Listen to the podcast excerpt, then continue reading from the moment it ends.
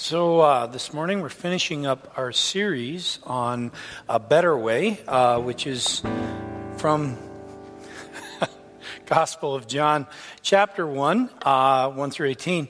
We've been focusing at length on the gifts that God has given us, the things that He has done that have given us a better way to live into a new year.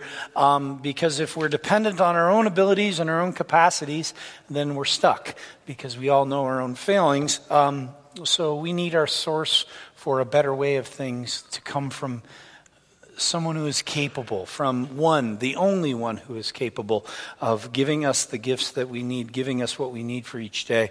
And of course, that is our Father God and the gift of Jesus Christ, his Son.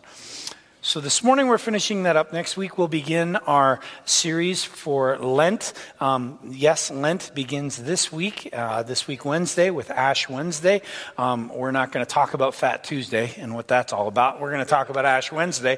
Ash Wednesday is traditionally, it has um, uh, been for centuries uh, a time that begins the season of Lent. Lent is the preparation time for the risen Christ. And I know that there are, you know, we're reformed from the reformed tradition here, and oftentimes something like Ash Wednesday with ash on your forehead and thinking about, you know, what it means to prepare our hearts for the risen Christ feels very Catholic um, for some, and, and we're hesitant about some of those sorts of things. There's a, there's a lot of good stuff there. I want you to hear that. Don't be afraid to think about and wonder about. There's services. Some of you may be aware of services locally right where you work. There's oftentimes morning services that you can be a part of. Some staff members here have been a part of those sorts of things. In other communities, we don't have one here, but.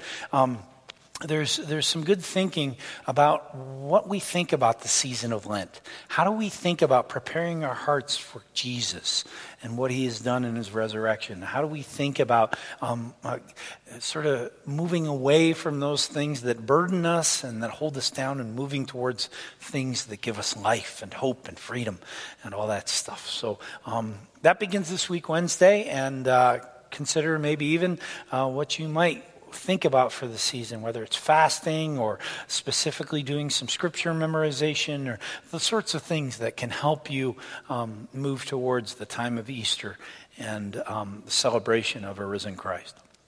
This morning, we're going to finish up this series, though. John chapter 1, beginning at verse 15. And if you want to keep your finger in that text and also flip over to Matthew chapter 7 and we'll be there from uh, verses 7 through 12. John chapter 1 and Matthew chapter 7. As we prepare to hear God's word, let's ask for his blessing in our time.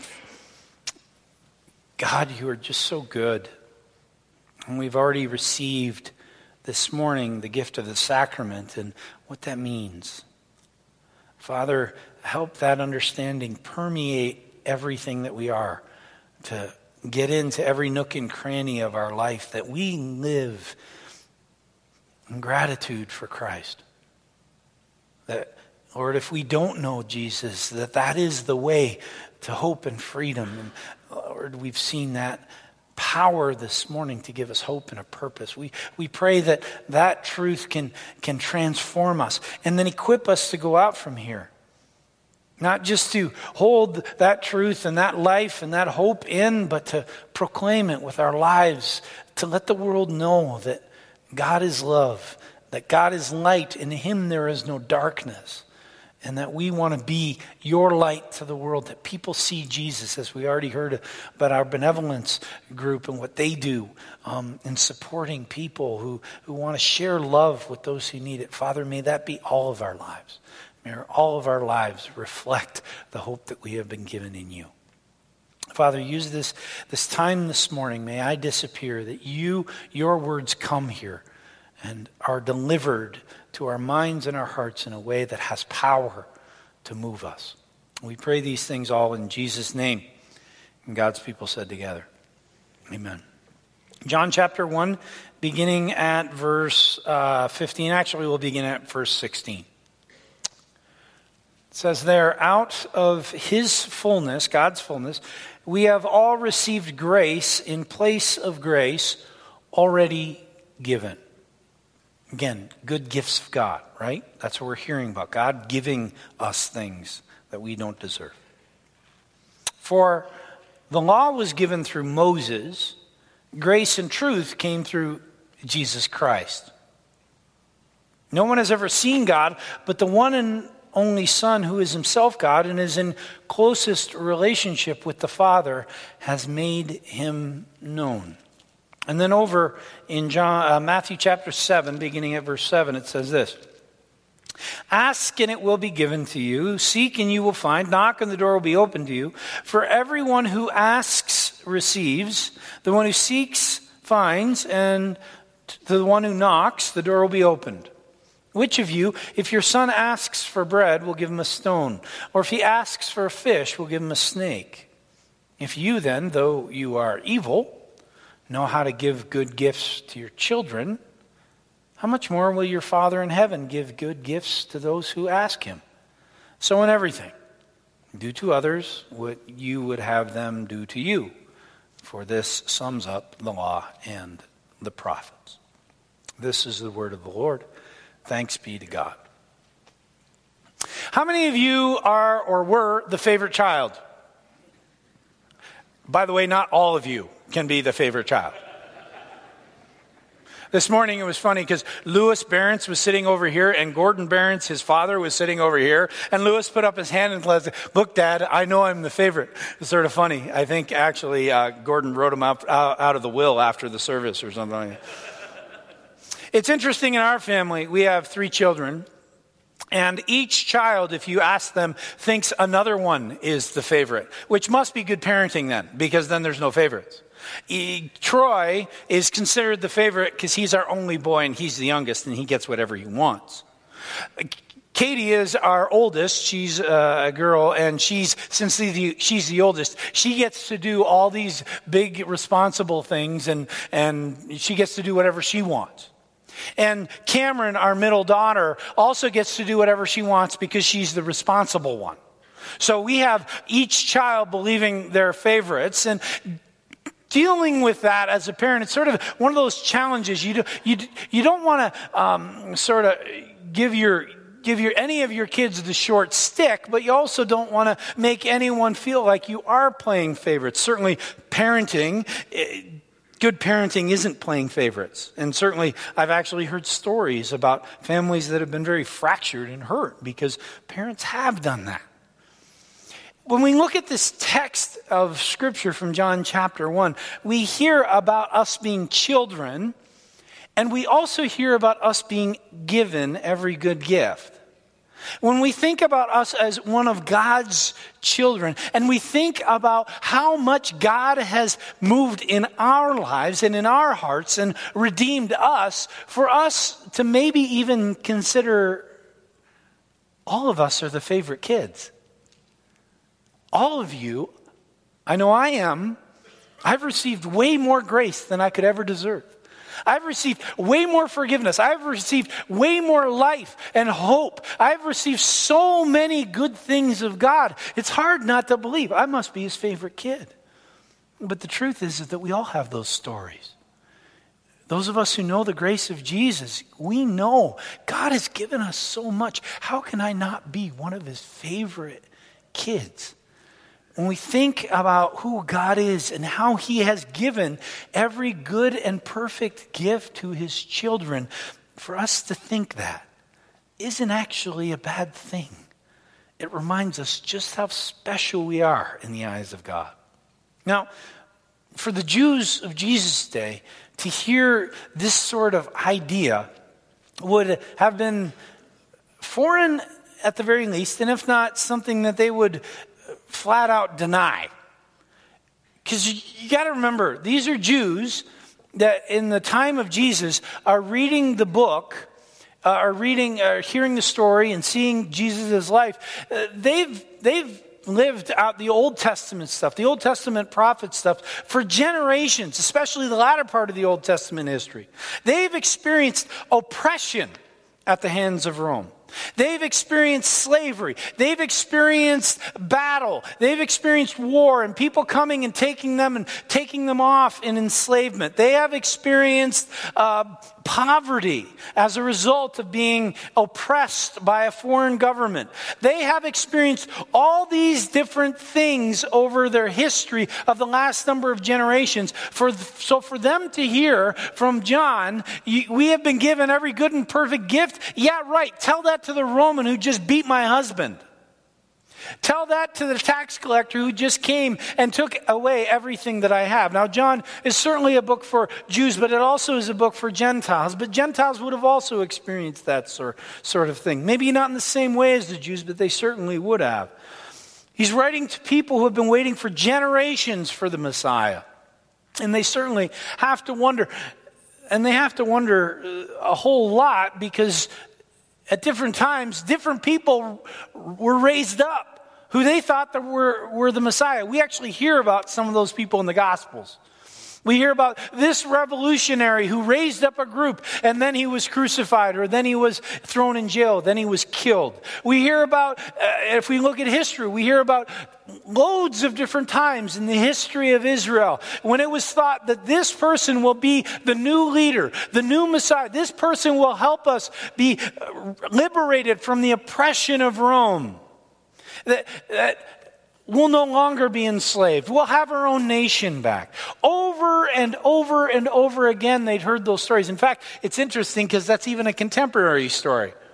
Orthodox Jews actually still are waiting for the Messiah, right? I mean, that's something they should be waiting for. If the Messiah hasn't come, they better be waiting. Well, right now, I think the last I heard, it's a guy in New York City to Orthodox Jews, is a group of people who believe that the Messiah is some Jewish Orthodox Jew in New York City. That was the last one that I read. But there were previous who came before, even in contemporary culture. These were people who had waited and thought that the Messiah had come only to have their hopes dashed. Now we read of Simeon in Luke chapter 2. This is a guy who had been waiting. He was special because he had been waiting, but God had shown him, you're not going to die until the Messiah shows up. And of course, he rejoices, and we have this wonderful passage that we now call the Song of Simeon. Lord, now let us thou, thy servant, depart in peace according to thy word, for my eyes have seen thy salvation. He's one who had his hopes realized. But there were lots of others like Simeon before who thought, by the time I die, I will see the Messiah. I will see the gift of God and the Messiah come, and we will be liberated and free. Rome will be gone, and we will be God's people, a position to proclaim who He is to the world. And then they died, and their hopes hadn't been realized for generations. You know that some of these folks who are reading the gospel, even thinking of the story of Jesus, were asking these sorts of questions Have we been forgotten by God? Life stinks. This ain't fun. We don't like this. We've been forgotten. Are we still the chosen people? And we can ask that question in our own unique way sometimes, can't we? We wonder we wonder when cancer comes. We wonder in the midst of an ugly divorce. We wonder in the midst of challenging kids, a hard job, a business failing. We wonder in the midst of doubt and fear. We wonder in the midst of being single and not wanting to be single. We wonder in the midst of being married and not wanting to be married. We wonder in the midst of a culture that's messed up a whole lot of times. Sickness, death, broken relationships, unfulfilled hopes and dreams can all cause us to question God, are you still with me?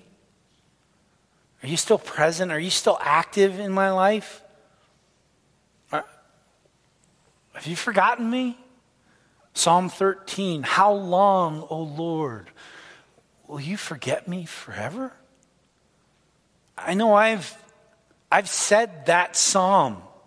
I've gone to that psalm probably more than most because I've asked that question in times of pain, struggle, burden, suffering, doubt, fear. All those things can cause us to wonder God, have you forgotten me? Have you forgotten us? Am I alone here?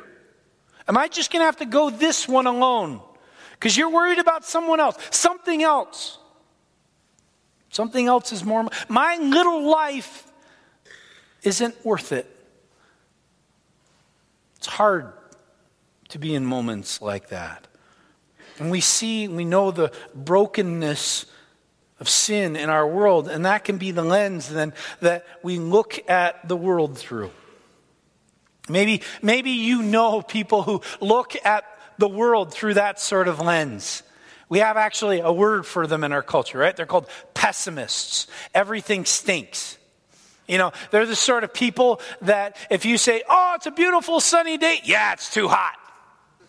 oh, God God has given us rain. How awesome. Yeah, it's going to cause flooding and landslides.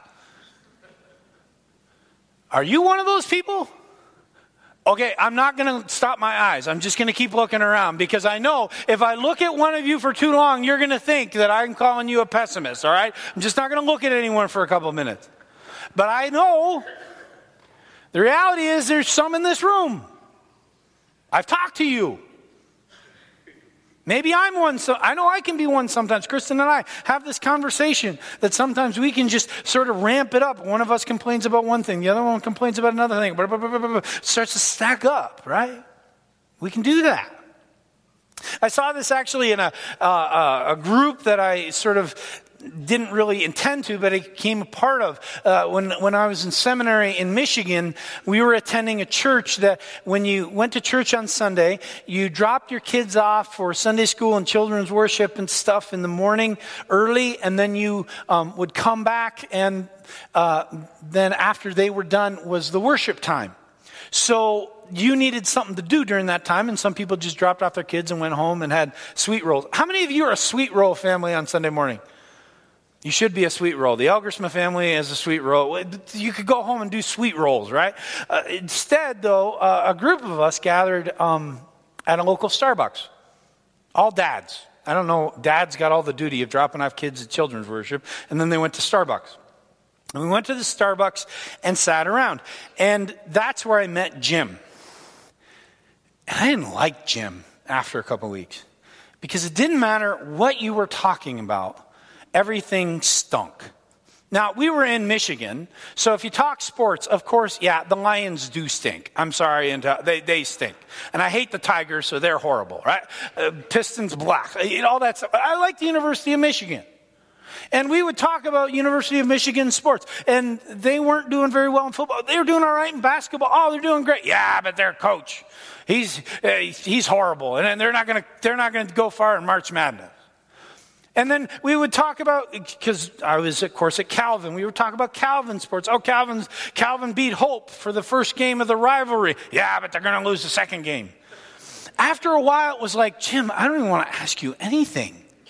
I don't want to ask you how your wife is doing because I'm going to find out something horrible happened. I'm going to talk to you about your kids because you're going to tell me how bad your kids are. And finally, it became the sort of thing where we would sit in a circle around, and wherever Jim was, maybe you do this. Does anyone else do this, or is it just me and my warped mind? You come to a place and you look at the circle and you say, I can't sit there, there, there. Oh, there's my spot because I don't want to sit beside those other people. Does anyone else do that? I must be just messed in the head, which I believe I am actually. You try to find, because I didn't want to deal with Jim. I didn't want to see the world in that way, especially because in 25 minutes, we were going to go to worship. We were going to go give praise to the one who gives us every good gift. We were going to go be with God's people in a place where we knew God's grace and God's love in Jesus Christ. And here's Jim complaining about too many holes in the pavement in Michigan. It just, I, I, I don't want to live like that because my God is a good God. My God is a God of grace and hope and life and love. And even in whatever sort of garbage there is around in this world, there always is garbage. I can see what He's doing first. I can focus, I can, that's my lens. God's giving every good gift. And then I look around and I can see, yeah, you're a bunch of messed up people. And I can see the beautiful ways in which God is showing up in your life and in my life and in this community's life. When we grab that lens, it changes how we see things. John is actually trying to do that by putting this verse in. Where is this verse in the gospel?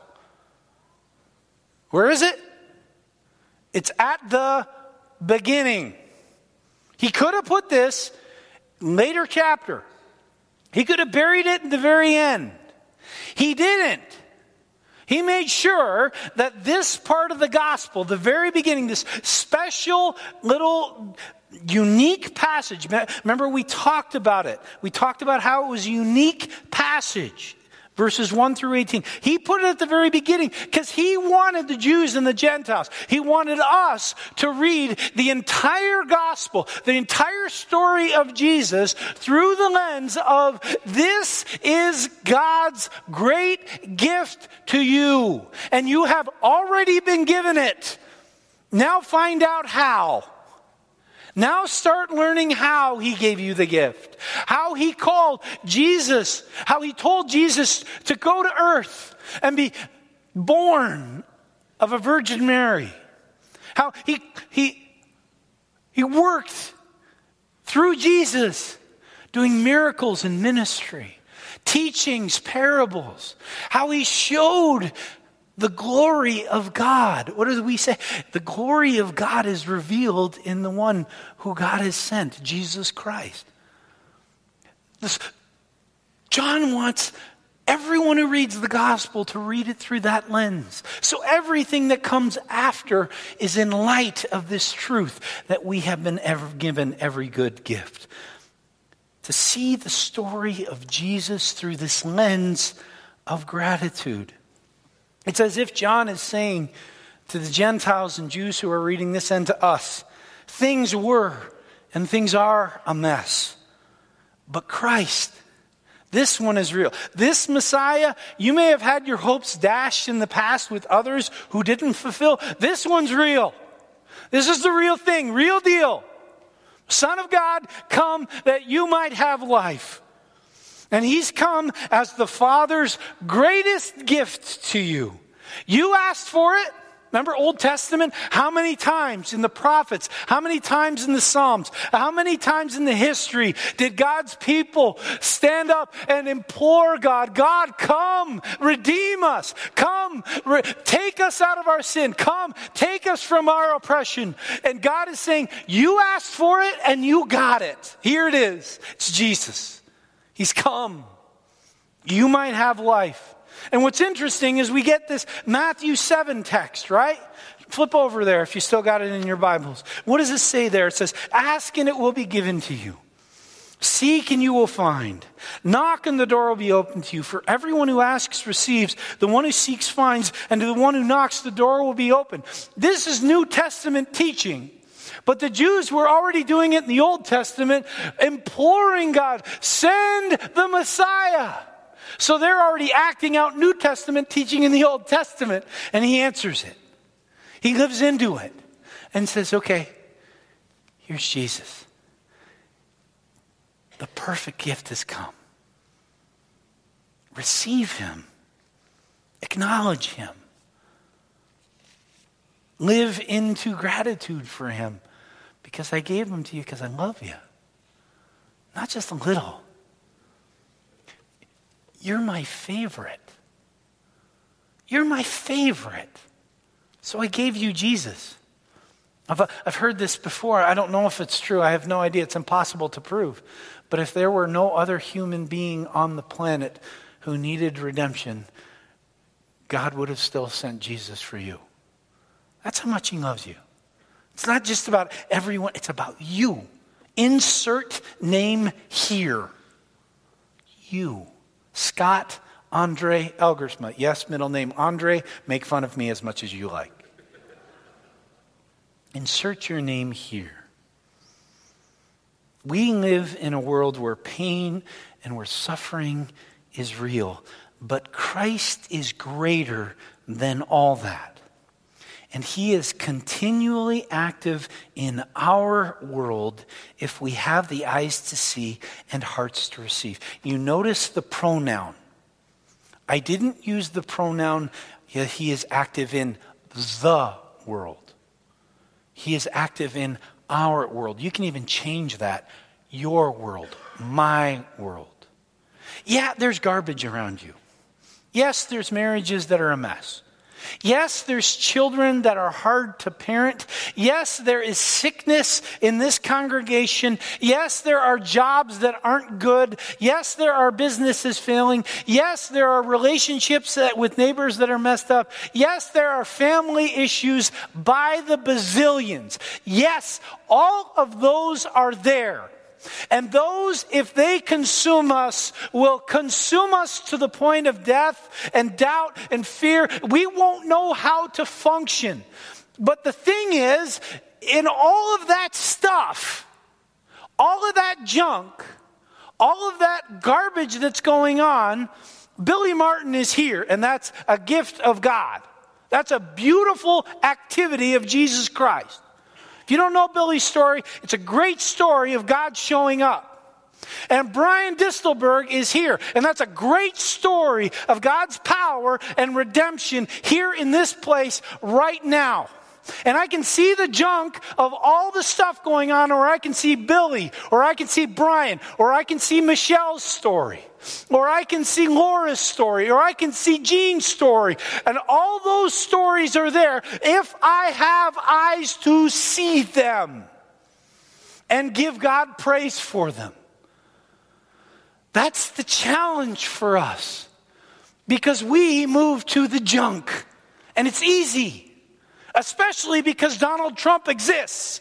It's easy to move to the junk. And that makes me crazy sometimes because it can consume me. And I see that and I go, oh, and I'm sorry if you are a Donald Trump supporter. I'm just not, and I have a lot of trouble with him. Anyway, we can get consumed by that junk. And unfortunately, that consumes our relationship with Christ because he says, You're my favorite. I've given you everything. Why are you seeing all this other stuff? I forgave you your sin. I gave you this relationship and that relation. I brought you to the river. People love you here. They care about you. They pray for you and support you. I gave you that thing in your life that is a huge blessing. Why are you focused on this? Why do you see that? You asked, I showed up. Now, say thank you with your whole life? Because I gave it to you in the first place. God has given us every good and perfect gift in our lives if we have eyes to see. And this text reminds us that they've already been given. Yeah, you and I, we have things to come, but those are just ripples of the first gift. If you know the gift of Jesus Christ, if you know the grace of Jesus, you already have been given the greatest gift that you could possibly know. And if you do not know the grace of Jesus Christ, that gift is offered. And if you want to talk about it, come up here. We'll talk about it after the service, pray with you, so that you can know the greatest gift that can be given to you. Everything else after that becomes a ripple gift. The blessings of provision, the blessings of relationship, it all stems from the first gift that you and I have been given for life. God has given us everything if we will but see it. All right, Kristen and I have walked through some challenging times in the last several weeks. Challenging moment. A lot of it has to do with the fact that we've been trying to sell our house, trying to move in town here, and it's been a struggle. We've had our house in the market, I think, since November or October. And I married a woman who is an incredible, incredible woman. Incredible woman. Make sure if she asks, because she's not here this morning, I said she's an incredible woman, all right? But she comes with the Dutch genes. I, I, believe it's Dutch, but I think it could be much broader than that. That when people are coming over to your house, your house has to be clean. Does anyone else have those genes? Chris Neidham is like, yes, that's me. If someone's coming over to your house, your house has to be clean. Well, we've been trying to sell our house. That means people are coming over to our house all the time. Means our house always needs to be clean. I have an 11 year old boy who cannot take off his clothes in one small area. It's an explosion. It's impossible to keep our house clean. But we have, and Kristen has done an absolute incredible job of it. But it's been driving us crazy. And every time someone comes through the house and doesn't want to buy our house, we take it personally. Why don't people like us? They don't want to buy our house. What did we do wrong? Are we not good enough? It, becomes a really challenging, but then add to that the fact that during showings, we have two very active dogs. Very active dogs. Well, we can't leave the dogs at the house. There's no place at the house to put them. But there is a place that they can go. And that's the back seat of my car while I drive through the neighborhood during a showing. I love that. It's really fun. Shadow, our one dog, has this fixation on my ear while I drive. Sniff, sniff, lick, lick, lick, lick, lick. Shadow, get out of here. And they shed. My whole back seat is hairy. It's just hair everywhere. And I can give a drive home to anyone they want after church. So we're in the midst of all of this, and literally last week we shut it down. We said, okay, God, we thought you were calling us to sell our house. We thought you were calling us to go down this road. It's clear we've been rejected. Everyone hates us. They hate our house. We're horrible people. This is not something that you want us to do. We're going to shut it down. We told our real estate agent, we're done. That was right when we had received an offer, but it was a horrible offer. It was like they were trying to basically steal my house. So we said, We're done. We're done. No more. So we go to sleep that night. We're feeling okay. Well, we're done with this. All right. Sort of bummer. We had some dreams, hopes. Next morning, we wake up. We get a text from our real estate agent halfway through the day. Okay, the people came back. They said they're giving you a full price offer. That's pretty good. and then yesterday we went and we looked around at some houses and we put an offer on one, and we're going to find out later today whether we got it. But see, the problem was we made a decision to end this and say, God didn't want us to do this while the dogs were still in the back seat of my car. The junk was still going on. The stuff was blinding me from seeing that God's got stuff that He's doing. I just have to wait for it. I'm focused on shadow licking my ear when God is waiting for the right timing to say, Here, here's my gift. Take it from me. Folks, some of you are in a place where right now you still got your dogs in your back seat. You're waiting, you're wondering, when are you going to show up, Lord? But I'm telling you this you have already in Jesus Christ been given every good and perfect gift you could ever need. He has already shown up and he will continue to show up to show you his love, to show you his life, his purpose, his hope, his beauty. Put on those glasses and see the world through that lens, that lens that God is the giver of every good thing. The other junk is always there. It's always there. It always will be there. But see what He has given you and live into that life of thankfulness for the gift, a life that screams to Jesus, Thank you! Thank you. Let's pray. You are the giver of every good gift, and for that we are incredibly grateful, Lord God. Move our hearts to live into that place of gratitude. Move our minds to see past the struggles that we face, to see beyond the burdens, the fears, the doubts, the anger that we sometimes have to see beyond the struggles that are always there, not only in our lives, but those around us and in the world that we live in, and help us instead to see the beautiful little places where you are doing your good work of redemption, where you're showing us your story, and your story is a good one. one filled with life and hope. Help us to have eyes to see that, ears to hear that, and then a response then of love, gratitude, thanksgiving to you for what you've done, what you are doing, what you will do. That, Lord, we can show the world what you've done in our hearts matters, and we want others to know you too. We pray all these things in the name of Jesus Christ. Amen.